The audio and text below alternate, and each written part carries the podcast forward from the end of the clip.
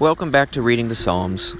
I'm Dan, and I'm going to reread Psalm 119, verses 17 through 24. Uh, I'm a real person living in the real world, and I realized that I made a mistake a while back uh, and that this podcast didn't get recorded the right way. So here I am to redo this section Psalm 119, verses 17 through 24. Gimel. Deal bountifully with thy servant, that I may live so will I observe thy word. Open thou mine eyes, that I may behold wondrous things out of thy law.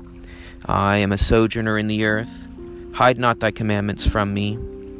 My soul breaks for the longing that it has unto thy judgments at all times. Thou hast rebuked the proud that are cursed, which do wander from thy commandment. Take away from me reproach and contempt, for I have kept thy testimonies. Princes also sat and talked against me but thy servant did meditate in thy statutes.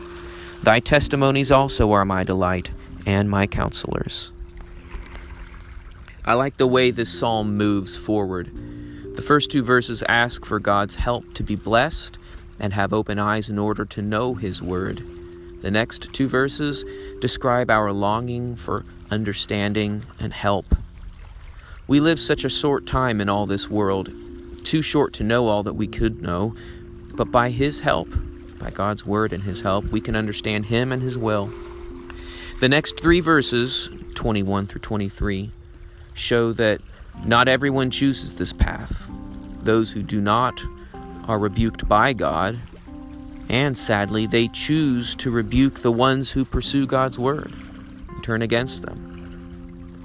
This doesn't seem to distress the psalmist much. He is strengthened by God's word and understanding, and so their rebuke or their uh, uh, problems don't bother him.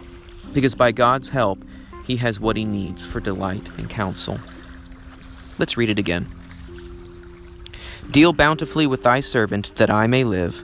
So will I observe thy word. Open thou mine eyes, that I may behold wondrous things out of thy law. I am a sojourner in the earth. Hide not thy commandments from me. My soul breaks for the longing that it has unto thy judgments at all times. Thou hast rebuked the proud that are cursed, which do wander from thy commandments. Take away from me reproach and contempt, for I have kept thy testimonies. Princes also sat and talked against me, but thy servant did meditate in thy statutes. Thy testimonies also are my delight and my counselors.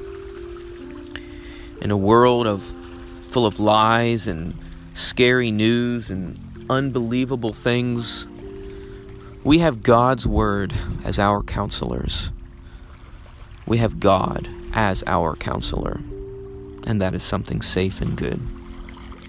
Well, thanks for listening, and I hope to talk with you again soon.